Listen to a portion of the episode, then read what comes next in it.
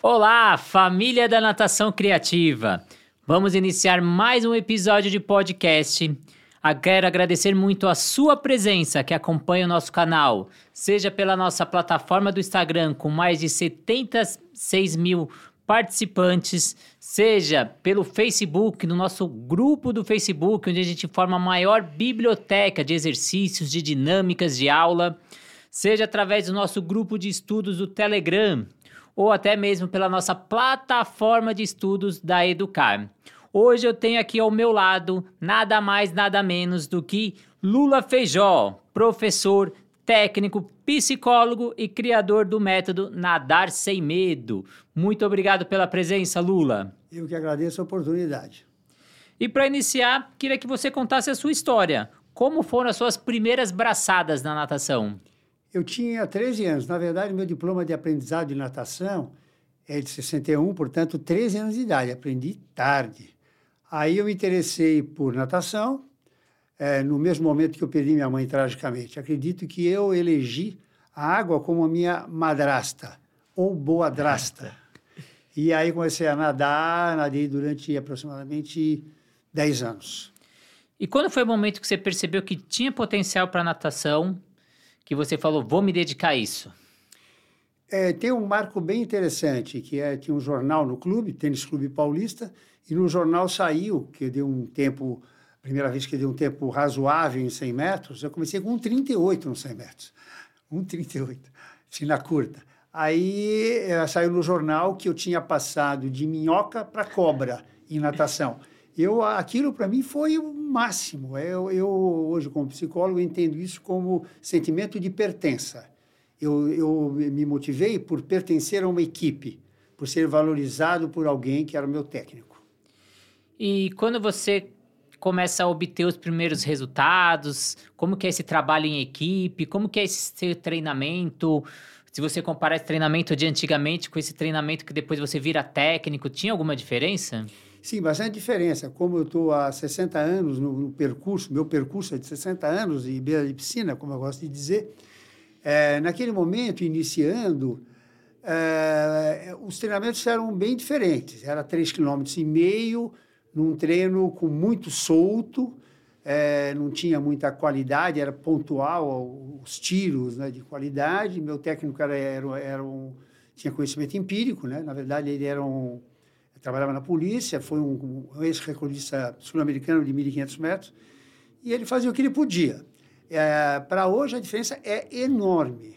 E eu, quando passei de nadador para técnico, já senti a, chegando à ciência, né? biomecânica, os estudos do Doc Kalsman, né? que era, foi técnico do Mark Spitz. Eu peguei bem essa, é, essa, essa transição né? de uma natação que não era científica para uma natação científica. E qual foi essa maior dificuldade que você encontrou nessa transição aí de nadador para técnico? É, a dificuldade foi a responsabilidade mesmo. Né? O nadador, eu, eu, até então, eu era subvencionado pelo meu pai, meu mecenas, e depois eu tive que assumir mesmo, porque meu pai morreu exatamente nesse momento. Eu perdi meu pai. Então, eu perdi o meu, meu patrocinador, né, e querido e amado, que eu, que eu sinto muita saudade dele mas aquele momento foi o que me introduziu na, na, no trabalho profissional de técnico. Então eu senti assim, a responsabilidade, o impacto, mas eu tive muita sorte. Logo eu peguei o Clube Alamaçã, Santo André, que era do lado da faculdade, a FEFIS, onde eu me formei, e fiz curso técnico de natação também, inclusive com o William o Uris de Lima do meu lado, sentado do meu lado, é, no curso técnico. Ele fazia ele como aluno, nós dois como aluno. Então, a, dali eu já fui quase que imediatamente para a Hebraica. Eu fui assistente de um técnico americano, Dan, uh, Richard Dan Powers, famoso técnico americano que trabalhou cinco anos na Hebraica. E lá, eu como assistente dele, conseguimos ganhar o José Finkel. Então, eu tenho isso também no meu currículo, né, como assistente técnico, campeão brasileiro de é, de piscina curta. Né? Piscina curta, não sei se fala, é, falava antes Campeonato Brasileiro de Inverno. E nesse papel aí do treinador especificamente, depois da sua experiência como é, nadador, técnico, psicólogo, qual que você acha que é o papel principal de um técnico na natação? Educador. O, o técnico ele tem que se imbuir de que ele é um educador. Então, em primeiro lugar, a formação humana das pessoas, né, daqueles, daquele grupo. A natação tem que ser um cenário, né, uma, uma, um sentido, dar um sentido de oportunidade, né, oportunizar o autoconhecimento.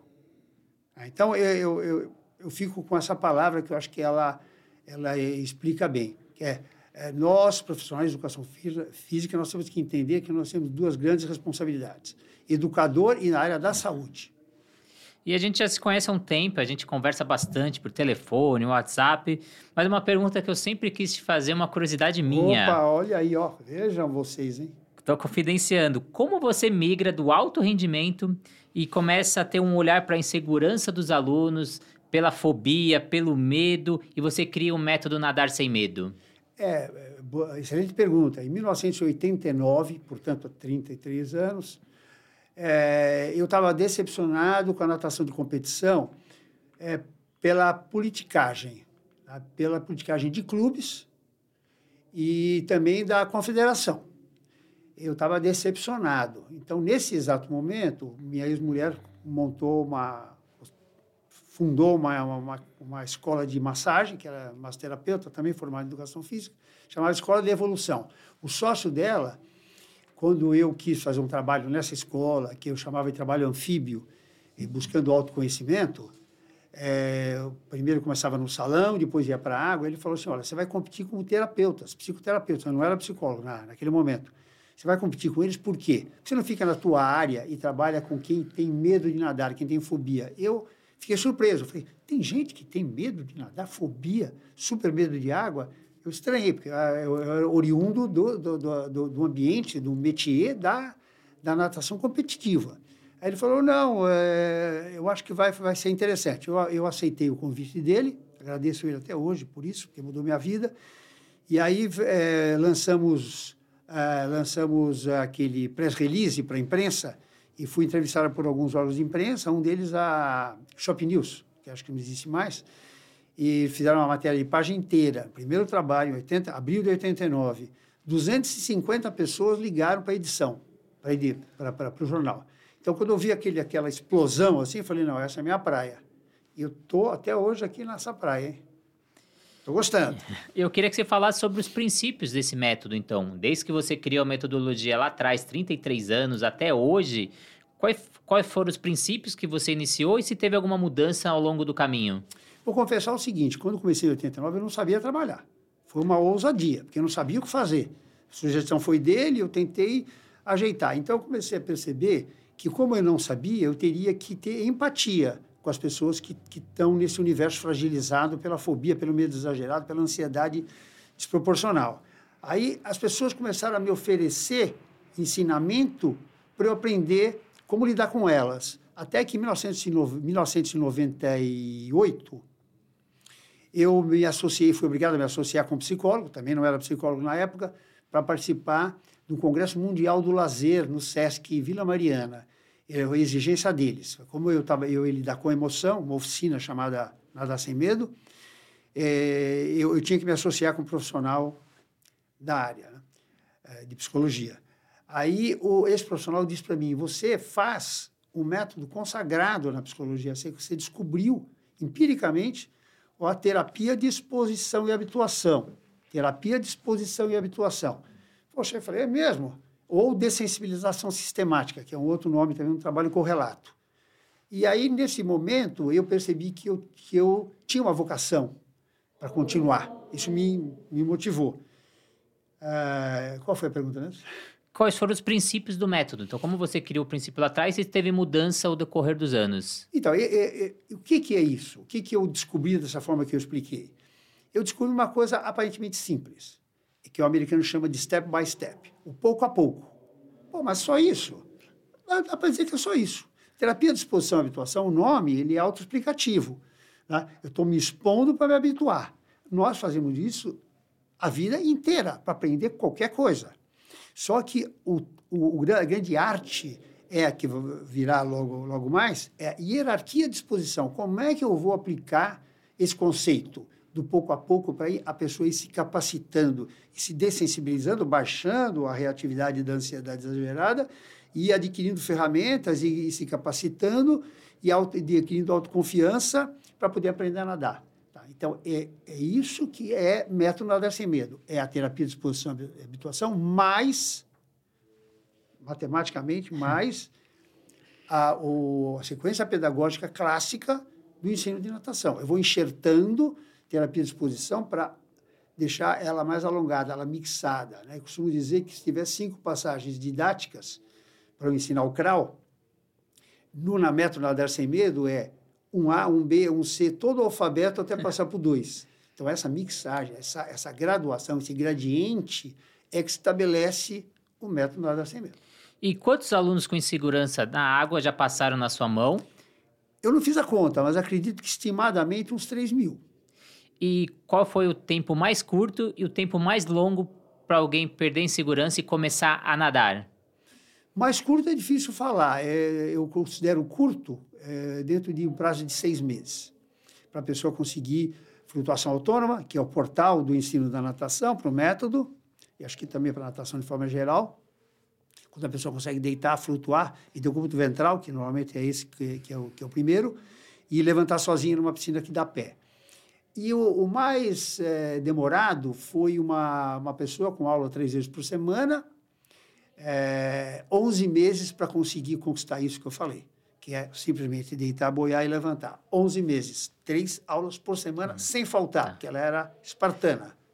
E se a gente começar a buscar em estudos ou empiricamente aí na sua prática, onde qual é a origem dessa insegurança que os alunos têm com a água? Se a gente vem do meio líquido, a gente nasce do meio líquido, vive nove meses e a pessoa tem essa insegurança do, no meio líquido? Uma pergunta boa.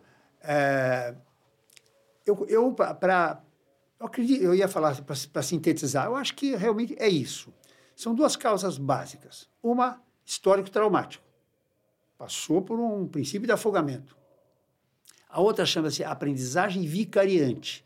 O que, que é aprendizagem vicária? Aprendizagem vicária é quando você presencia um afogamento, quando você assiste um filme tipo Tubarão, quando você tem uma mãe, um pai, muitas vezes a mãe muito zelosa, você, quando você era pequenininho, você se aproxima da água, ela gritava, porque ela tem medo, né? Então, ela transfere isso para o filho. Então, é aprender a ter medo. Isso já foi estudado no, no reino dos, dos primatas, uma, um, um macaquinho que começou a querer pegar, brincar com uma cobra.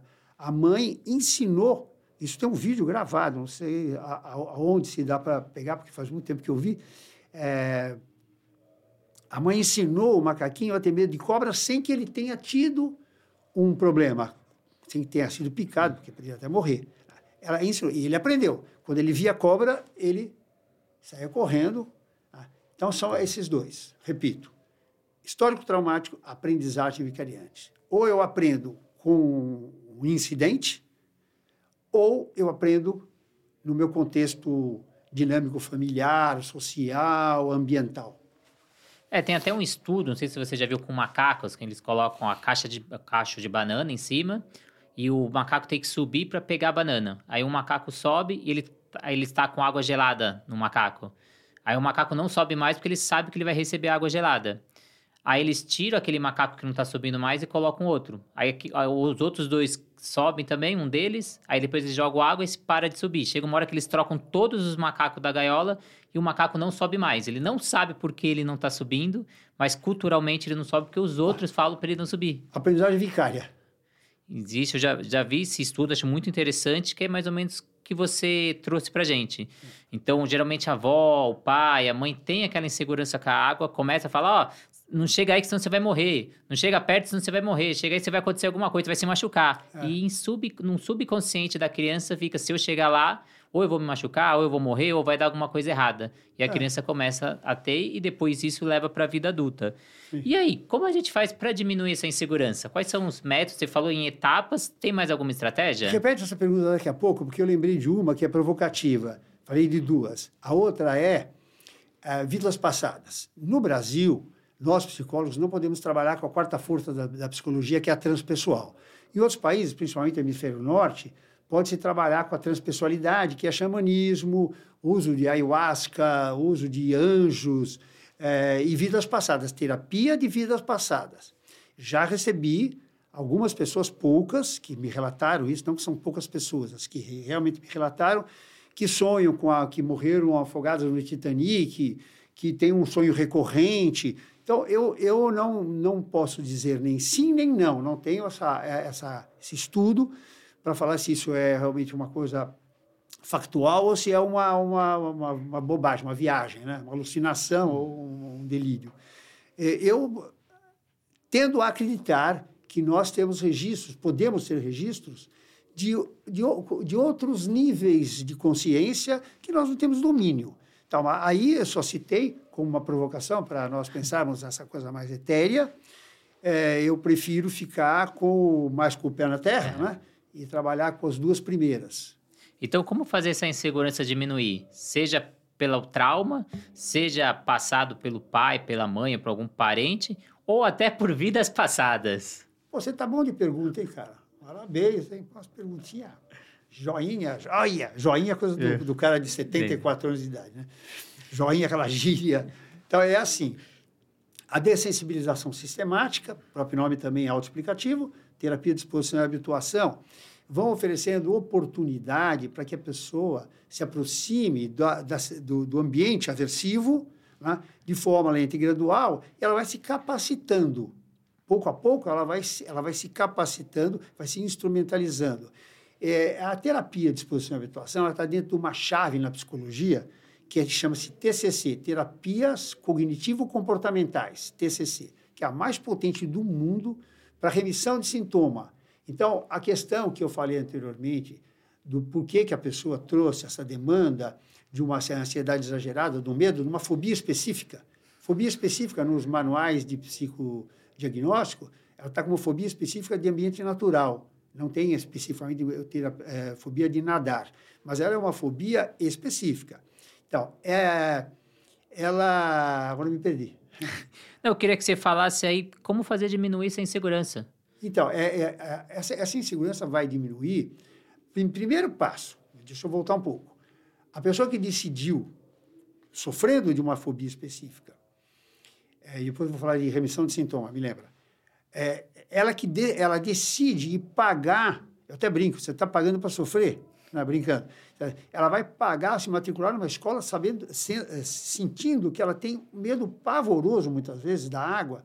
Então, esse é o primeiro passo já é, de conquista, né? já grande primeira conquista. E depois, empatia, humanismo, acolher a pessoa, isso em psicologia é muito importante, o acolhimento, né? explicando, porque o adulto gosta de explicações, isso é um viés andragógico, pesquisem, andragogia, é, é uma pedagogia, entre aspas, aplicada a adulto.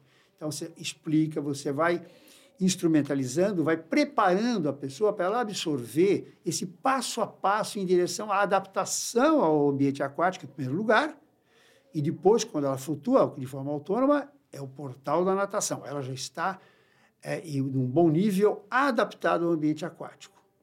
Aí ela pode começar a aprender a mecânica de nado, a bater uma perninha e tal. Então, é, respondendo, respondendo objetivamente, volto ao pouco a pouco. É isso que faz a pessoa se encorajar. Né? De forma abrupta, existe? Existe. Existe terapia de exposição, que eles chamam drástica que até já isso andou pela internet. Aí você pega a pessoa, joga ela no meio da piscina, no Pinheiro tinha isso, viu? Você joga a criança no meio da piscina e vê se ela se afoga ou se ela sai nadando cachorrinho. Se ela estivesse afogando, o professor do Pinheiro, o alemão, ele põe uma vara de, de, de bambu comprida e a criança pegava na vara e ele puxava ela para a borda. Então, isso é terapia de exposição também drástica. Eu uso a terapia de exposição e habituação gradual. E a gente vê isso até com bebês, né? A gente pega alguns vídeos aí pelo Instagram, Facebook, alguns métodos que jogam o bebê na água para ele poder ou sair sozinho ou fazer a mudança de posição ali. Não sei se você já viu esse vídeo. Já vi. E qual que é a sua opinião sobre... Sofrido, não deve usar. Eu, inclusive, eu estou eh, me falando isso, me compactuando, é, concordando com a Tati, né? falo, se quiser falar o nome dela, é da professora especializada em bebê, e da Sandra. As duas, elas entendem que o bebê sofre muito com esse tipo de exposição. Ela é muito drástica, não sabemos qual é a delicadeza de um bebê. Qual que é o universo psicológico, emocional de um bebê? Nós não sabemos, nunca vamos saber. Né? Então, eu, eu tem, tem aquele método que a criança vira de barriga para cima, que até me, me, parece que ele é, ele é uma, uma marca registrada, né? tem, tem toda uma reserva de domínio. É, a Sandra falou que os bebês sofrem muito. Então, fica por conta de vocês discernir se isso deve ser usado ou não. É, você comentou sobre a Tatiana Gali, que ela veio ministrar um curso pela plataforma Educar, né, organizado pela, até pela Natação Criativa. A gente tem alguns cursos dela dentro da plataforma e ela comentou no curso dela sobre, sobre esses traumas, que é aí onde vem a Sandra com seus estudos, que ela cria o Trauma Free, que ela comenta o que... O nome dela inteiro, Sandra? Sandra Rossi. Rossi. A Sandra Rossi, ela tem um estudo sobre isso, mostrando o que... O quais são, o que você até falou, né? O que, que leva, né? Qual é a carga que esse bebê vai levar para o restante? Que traumas ele vai levar desse método, né? É. Isso é benéfico, não é? Então ela traz, né, assim como a Tati, como a Sandra Rossi, que são especialistas no assunto, as duas comentam que não. E eu queria saber de você, quando você percebe que tem que agregar a área da psicologia para a natação? É, vou falar de novo, hein? Você tá, tá, as perguntinhas estão me ajudando muito. Então, como eu expliquei já, já comentei, meu processo de eu ter aprendido empiricamente a terapia de exposição e habituação, ou a dessensibilização sistemática de Volpe, Joseph Volpe. Essa aqui tem um outro viés na, na, na, psicologia, mas são, elas são irmãs, para mim, para o meu entendimento. É, eu fui aprendendo empiricamente, né, de tal forma que eu comecei a trabalhar, inclusive, com psicólogos e psiquiatras, meus alunos. E até tentei escrever um livro com uma aluna minha psiquiatra depois acabou não, não dando, dando nós dois, eu e ela, não, dando, não demos continuidade. Então, eu comecei a, a, a me inspirar a ser, conversando com, com, a, com, esses meus alunos, conversando com outras pessoas, terapeutas, psicoterapeutas, é, que isso é, que a psicologia é, era a minha profissão, né?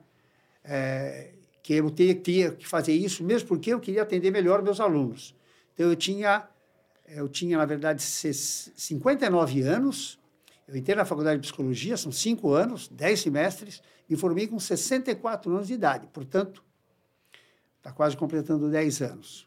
Não, não, na verdade, eu me formei em 2000, é, 64 anos, mas era em 2012. Então, tá, já completou 10 anos que eu estou formado. Então, foi assim que, que eu, eu achei que, que qualificar. Né? Eu pensei, vou, eu quero qualificar meu atendimento e quero também me credibilizar né? Se eu escrevo um livro, como hoje, por exemplo, é, você fez a chamada psicólogo, dá uma credibilidade que a pessoa foi atrás de conhecimento. Né? Isso depois já de ter trabalhado anos. Né? Eu, em 2012, já tinha, nossa, muitos anos de nadar sem medo. E foi isso que me levou à psicologia. E eu me sinto realmente muito realizado. Eu gosto de saber que é uma coisa meio tétrica. Eu vou morrer um psicólogo, morrer um psicólogo. Isso é uma coisa da, de, que isso me deu um colorido na minha vida. E eu também atendo como psicoterapeuta. E você indicaria para outros profissionais da natação seguir esse mesmo caminho, ir para a área da psicologia, não fazendo uma graduação ou um curso, uma extensão, para agregar no seu conhecimento, seja um professor de iniciação, seja um professor de bebês, treinador, para quem você indica ou se você indica para todos os profissionais de natação? Para todos os profissionais. Para todos os profissionais. Psicologia. Tem uma aluna minha advogada, ela falou que ela lamentava, e médicos também, lamentam de não ter tido um desenvolvimento. Tem uma aluna médica e uma, e uma advogada, as duas falaram isso. Lamentam não ter tido mais psicologia. Então, o que, que eu sugiro? Ou autodidatismo, tem vários cursos independentes, ou uma pós-graduação na, na área, né? como um amigo meu fez, a, a psicologia do esporte, ou a faculdade de psicologia mesmo. É, aí fica a escolha. Agora, o, o, o, autodidatismo pode funcionar, porque você estuda, né? É, compra livros, vai estudando. É, hoje, com a internet, é muito fácil você pesquisar, você joga o tema ali, e aí você pode, é, nessa busca, nesses estudos, você pode descobrir cursos independentes livres, que são rápidos, concisos, para você substanciar o que você vem aprendendo. Né? Eu, sou, eu acho que é, até digo, vou arriscar dizer que é uma obrigação nossa. Né? Cada vez o mundo está mais complexo, mais desafiador. Né? Então, é, é para todos os profissionais da área de esportes, aí, na área de, de saúde, ligada a, a, a, essa corporeidade, né, que é o paradigma da educação, da educação física moderno, né? não é mais aquela dicotomia, né? corpo, mente, é, corpo são e, e, mente sana. Né? Não, agora não tem essa separação. É corporeidade, que é integração, uma integração de toda a nossa complexidade como ser humano. E eu queria te fazer um convite para apresentar esse método para o mundo, porque não sei se você sabe, a natação criativa ela chega não só no Brasil, mas no mundo inteiro. Que ótimo. Então, concursos que a gente consegue medir, ter métricas, a gente já chegou em 21 países só com o nosso curso através da plataforma Educar. Mas pelo Instagram ali, eu não tenho nem como calcular o número de países que eu tô. E eu queria até você fez uma apresentação rápida aqui, que você falasse um pouco aí do método. Assim, a gente vai passar alguns vídeos okay. e você que vai nós temos comentando. Eu, Vixe, eu, a gente tem mais uns 30 minutos aí para a tá gente bom. falar. Então é para eu dimensionar a minha fala. E aí, posso comentar? Uh, é, aquele, aquele outro que passou, esse aí. Ah, você conseguiu voltar, que bom. Bom, esse aqui também já estava exposto, né? É, isso aqui é só uma, uma imagem ilustrativa de um dos recursos que eu utilizo para a pessoa aprender a levantar, fazer a, a, o remadão e puxar os joelhos e os pés para frente para aterrissar. Estava voando, aterrissou, desceu na, na pista. A terapia de exposição uh, e habituação, que é chamada simplesmente terapia de exposição, está é, tá aí uma, uma, uma explicação. Não vou não precisar ler isso aqui. Eu acho que isso aqui, quero que vocês leem e também possam, podem pesquisar que tem farto material na internet a respeito dessa terapia. Tá? Tanto e no Google Acadêmico também, né, que tem a, artigos, que é a introdução e, alguma, e algumas é, pontuações aí dos artigos dá para a gente entender, porque trabalho científico muitas vezes é complicado, principalmente é uma área que muitas vezes vocês não, não estão afeitos, né, que é a psicologia, mas dá para aprender essa terapia estudando dessa forma. Né? Aqui, ó, é, ó, fobia específica. Então, é, e, e isso, eu repito, é usado no mundo inteiro. Nós temos aqui em São Paulo, na USP, o Instituto de Psiquiatria da USP, que lá tem o AMBAN, Ambulatório de Ansiedade. O Ambulatório de Ansiedade usa TCC, vocês terem uma ideia. Ah, eu, eu fui convidado, fui, me honrou ser convidado pelos médicos psiquiatras desse instituto para falar sobre o meu método. Já faz um, um bom tempo. Ah, e aí nós é, nessa feita, a gente conversando, nós percebemos que temos isso em comum, né? que é o uso do TCC, Terapia Cognitivo-Comportamental. Aqui tem uma imagem usando uma plataforma para apoio para fazer a mixagem, aquilo que eu comentei com vocês. Né? Então, eu, eu tenho muito medo de me soltar. O que, que eu faço? Ou pego na escada, ou ponho a mão numa plataforma, levanto, que vocês vão, vocês vão ver mais adiante, tá? Para eu poder me sentir seguro. Eu estou olhando ali, ó, piscina rasa, para fazer aquela graduação, né? um gradiente de exposição da, da, dos desafios menores, mais é, possíveis de serem realizados, e esse, essa régua, esse gradiente, vai até os mais desafiadores. Então, e, e, o desenvolvimento de, desse, dessa, dessa, dessa, desse gradiente, dessa uh, hierarquia, ele cobra do profissional a criação de estratégias específicas para aquele indivíduo. Por exemplo, essa aí. Pega o flutuador, eu vou sair da plataforma, vou pegar o flutuador. Já saí da escada, passei para a plataforma, e aí eu vou pegar o flutuador. Mas a pessoa, quando pega o flutuador, ela treme, porque ela está mais solta. Ela não está mais com apoio fixo. Então, o que, que, eu, que, que eu faço? Naquela imagem anterior, o, o flutuador encaixado na escada que ela conhece. Então, na escada, ela começa a experimentar as possibilidades que o flutuador oferece para ela de apoio, para ela continuar o processo dela de conquista da flutuação autônoma.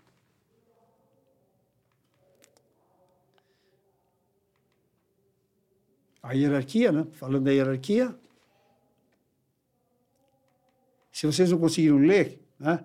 a, a respeito da hierarquia de exposição, como eu disse anteriormente, pesquisem que tem farto material, é bem, bem fácil.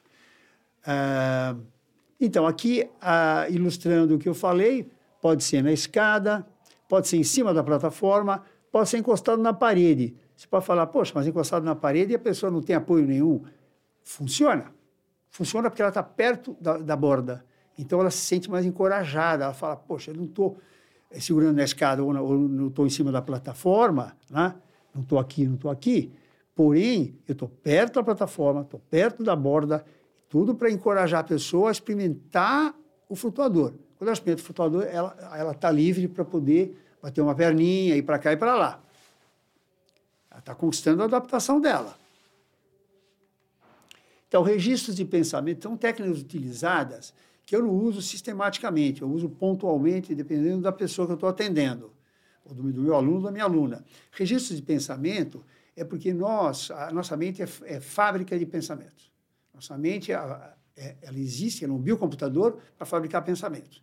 E se nós, se nós fabricamos pensamentos negativos, porque nós temos um filtro negativo que está distorcendo os pensamentos. Porque a inteligência, como diz um psiquiatra, a inteligência contra você. Tito Paz de Barros fala que a gente cria um filme de horror. Então, começa a produzir pensamentos negativos, não vou conseguir, vou escorregar, vou virar, eu vou engolir água. Então, registrar esses pensamentos para ter o escrever é até bom. Pode ser até simplesmente uma introspecção, mas pode ser também escrever.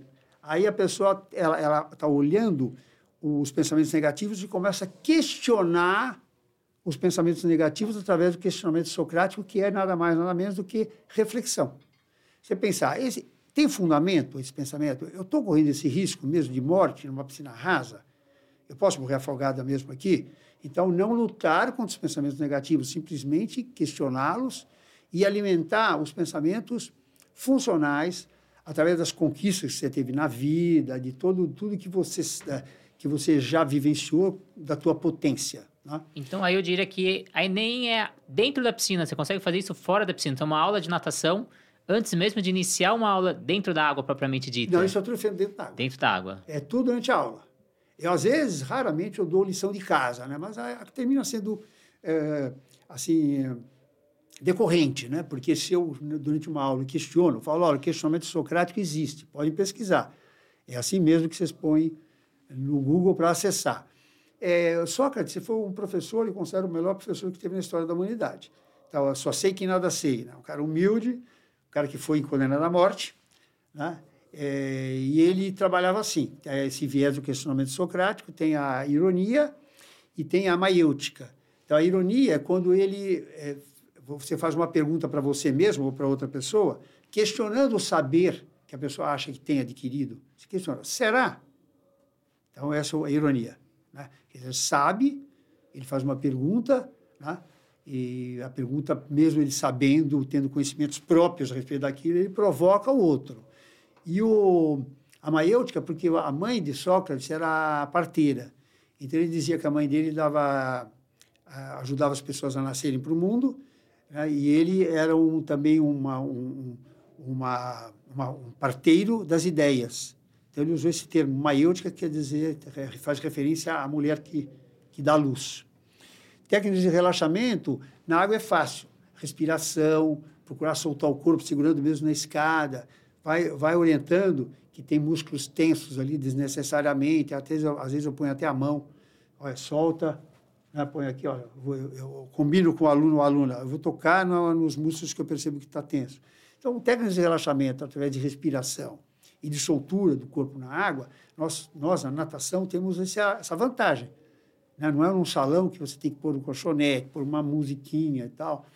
Aqui não, aqui você aproveita para fazer com que a pessoa tenha um embasamento é, de oxigenação, de energia vital através da respiração, e a respiração também aciona o sistema parasimpático, que é o que neutraliza o sistema simpático, que é da, da adrenalina. Então, a respiração é um calmante, um energizante natural. Então, você faz o quê? Dá uma base de relaxamento para poder assimilar a técnica de dessensibilização sistemática. Aqui tem um erro, é Volpe, não sei o que aconteceu com o C aqui. É Volpe é o nome do, do, do criador da, da dessensibilização. Então, tem aqui uma hierarquia, né? Trabalha com os pensamentos, se faz reflexões, se autoquestiona, relaxa na água para começar a aula, e aí começa o gradiente de exposição, pouco a pouco, numa condição melhor para assimilar o método.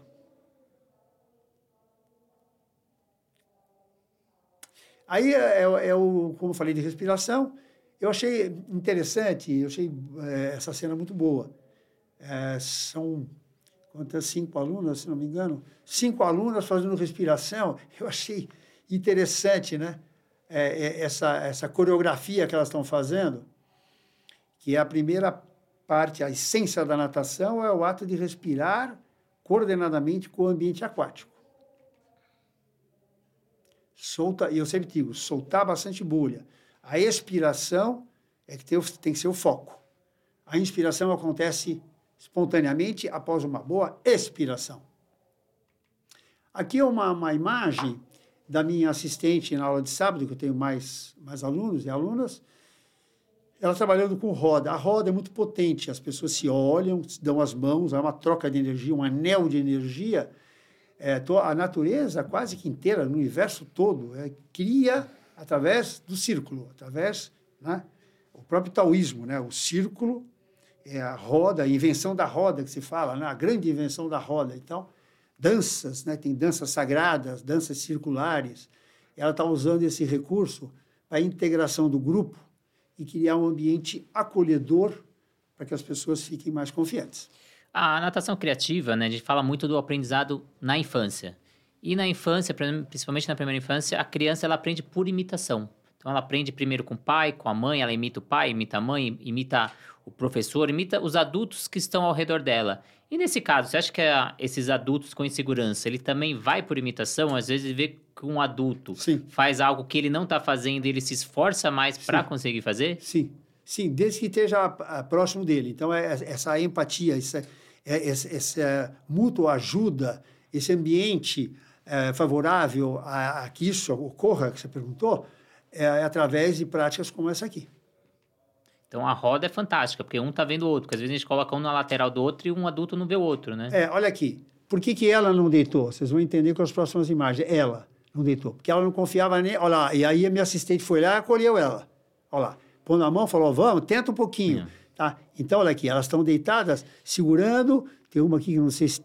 Ela já está levantando, acho que levantou. Tá, níveis de ansiedade diferentes. Porém, elas se ajudaram a fazer essa estrela. Aí você motiva assim, vamos fazer uma estrela. Porque a estrela também, ela irradia. É o sol, o sol é vida, né? O sol ilumina, né? Então, irradiar. Vamos fazer uma... Depois mostra a imagem para elas, elas adoram. Elas guardam na, na, na galeria delas. E por experiência, eu já trabalhei com alunos com medo e segurança. E é até engraçado que o aluno confia mais no professor, uma pessoa que ele acabou de conhecer, do que confia nela mesmo, né? Sim. E eu queria que você falasse um pouco disso. Da onde vem essa segurança num ser que ela está conhecendo, às vezes, na primeira aula, primeiro mês, e ela não confia na próxima, a própria capacidade dela? É, aí eu, eu, a primeira coisa que me veio quando você estava formulando a pergunta foi a autoridade. Eu, eh, como educador, eu não gosto disso. Eu gosto de passar o construtivismo, passar a potência, né, inspirar, melhor dizendo, não passar porque isso não, não é transferível, mas assim, inspirar a pessoa para a potência dela. Então eu digo, você, você é uma nadadora, você não sabe, eu estou olhando para uma nadadora, que nós temos a, essa herança aquática, né, essa aquaticidade que nasce junto com, com, com, com nasceu junto conosco, nós saímos do paraíso aquático do útero, e a gente nasce com reflexo de mergulho e tal. Então, eu vou convidando a pessoa a olhar para dentro e descobrir a sua potência.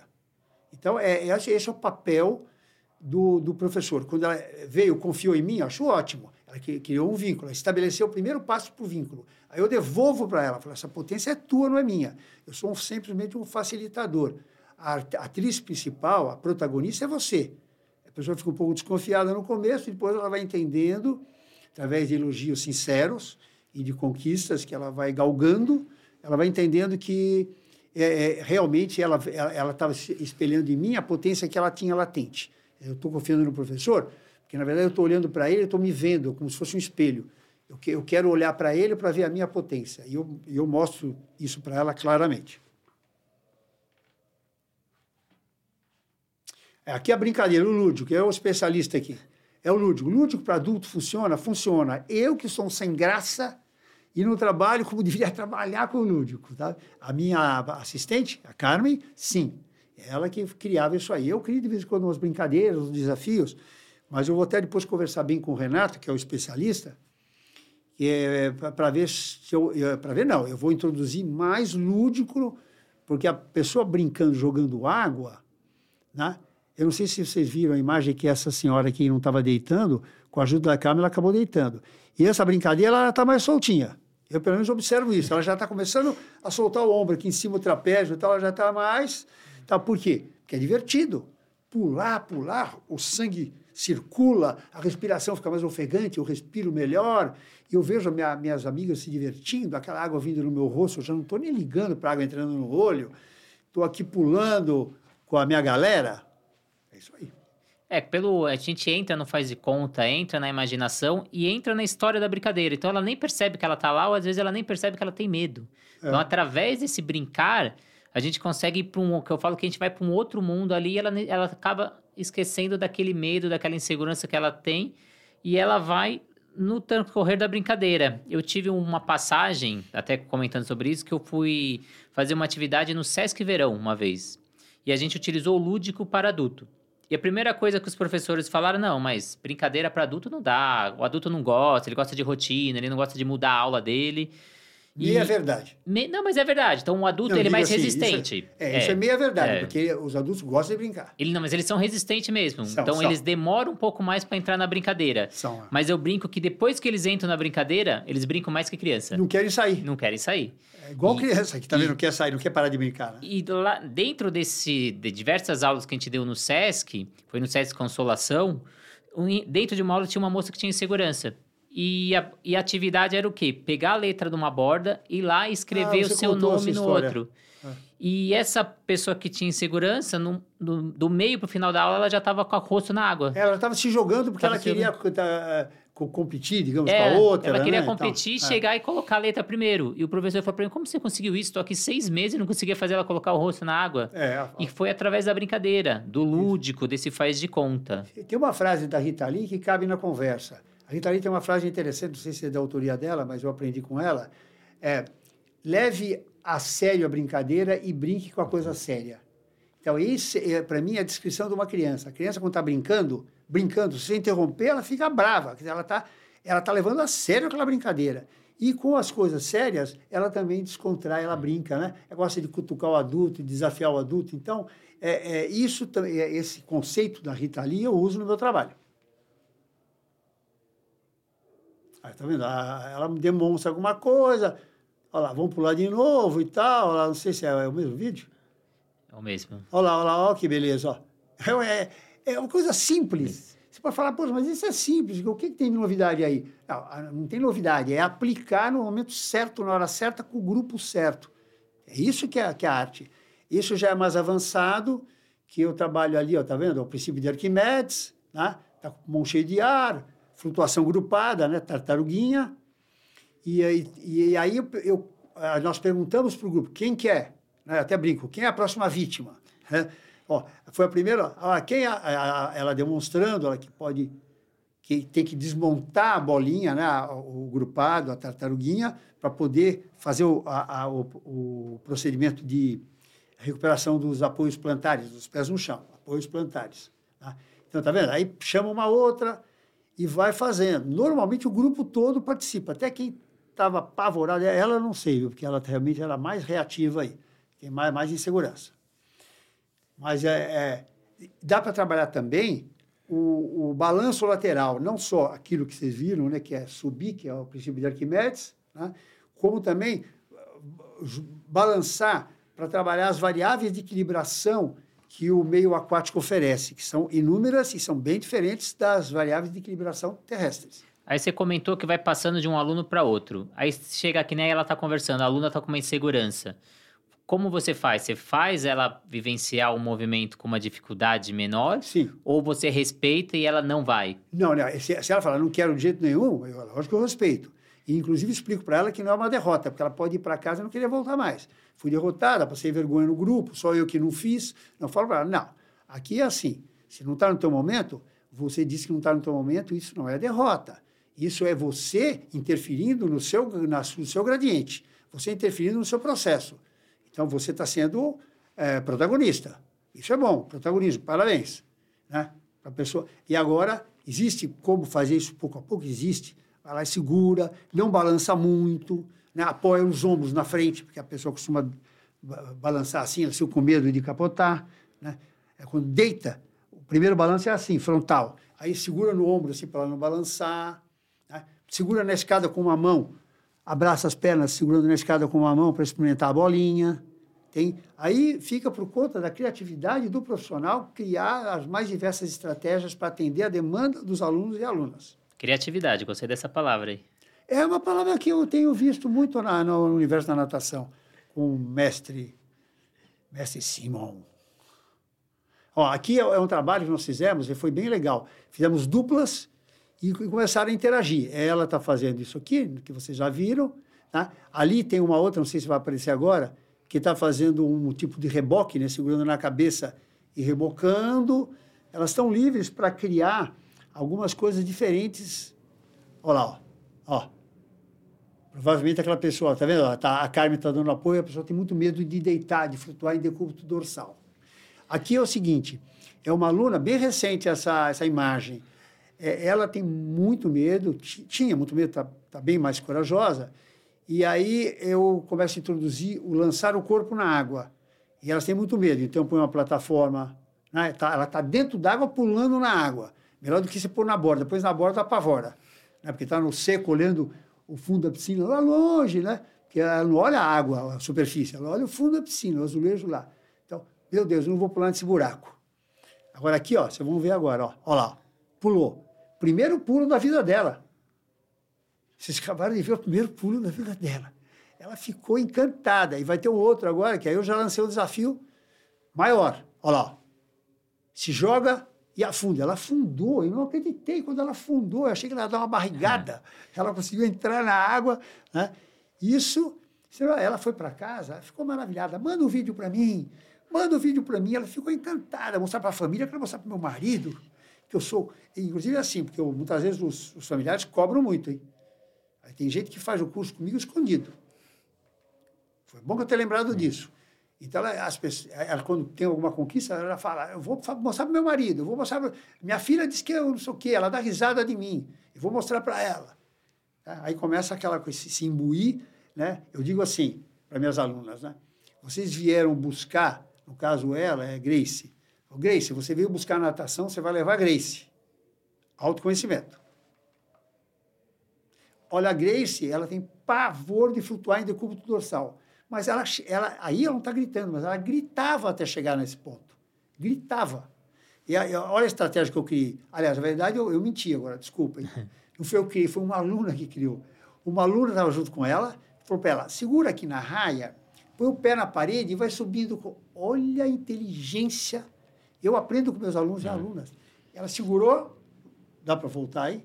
Não. Não. Então, ela segurou na raia e, e pôs o pé na parede, porque se ela estivesse mais para lá, solta, ela ia, ela ia gritar.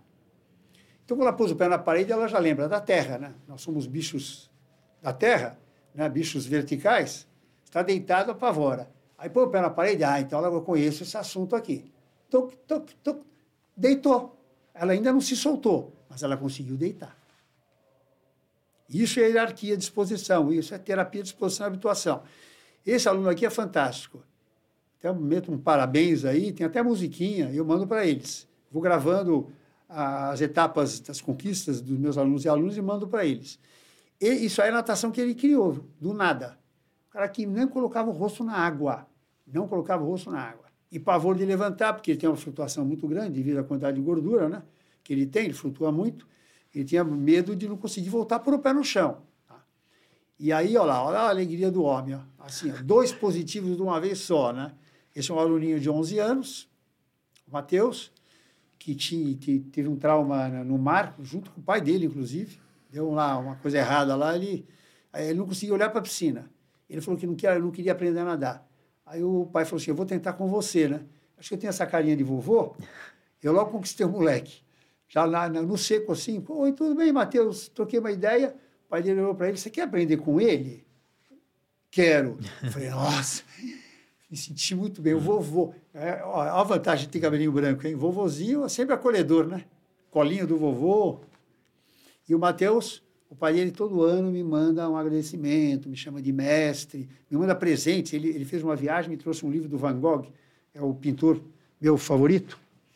O Matheus me deu um chocolate do Van Gogh, chocolate, e um livro do Van Gogh.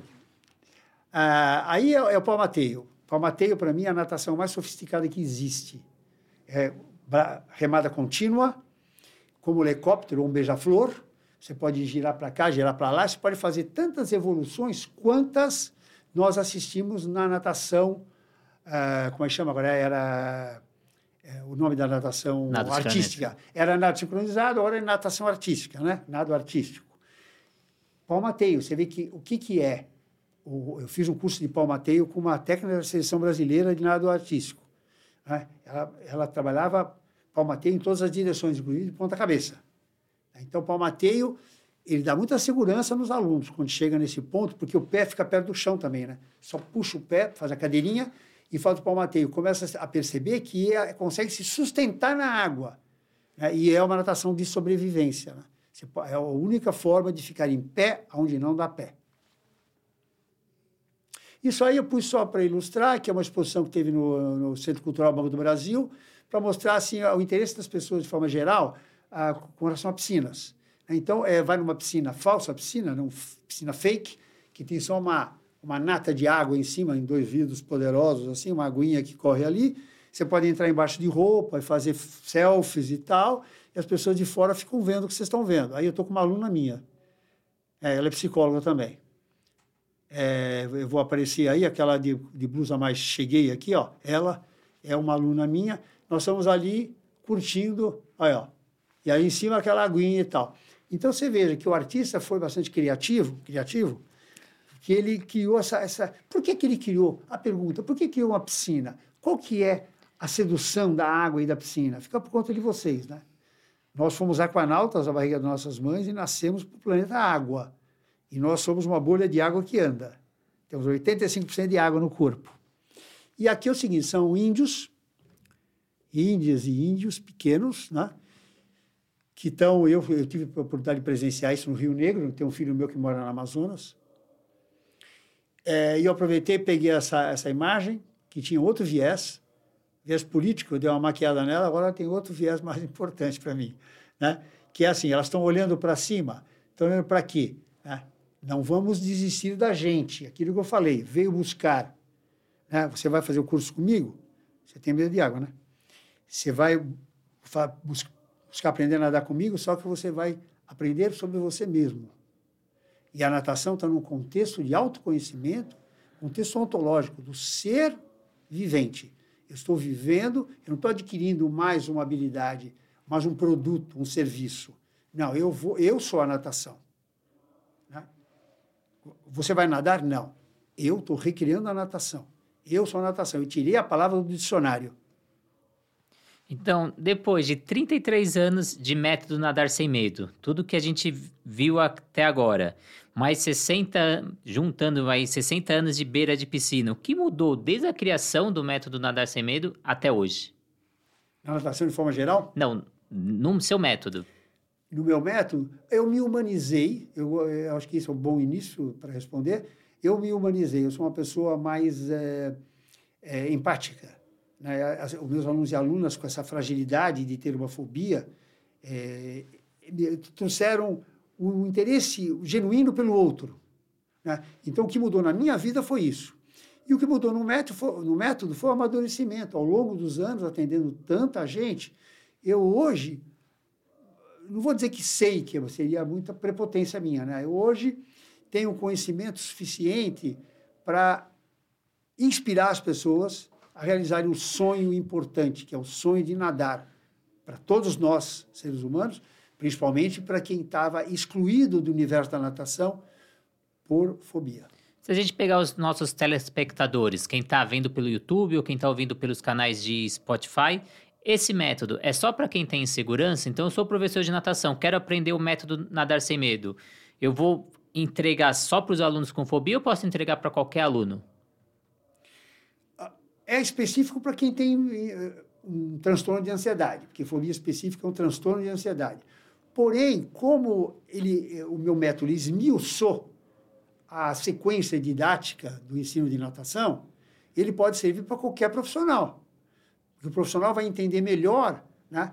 vai humanizar mais aquela objetividade da, da sequência didática clássica do ensino de natação. Ele vai fazer uma autópsia naquela, naquela sequência. Então, ele vai entender as nuances. Quem, quem que, que, que precisa dessas nuances?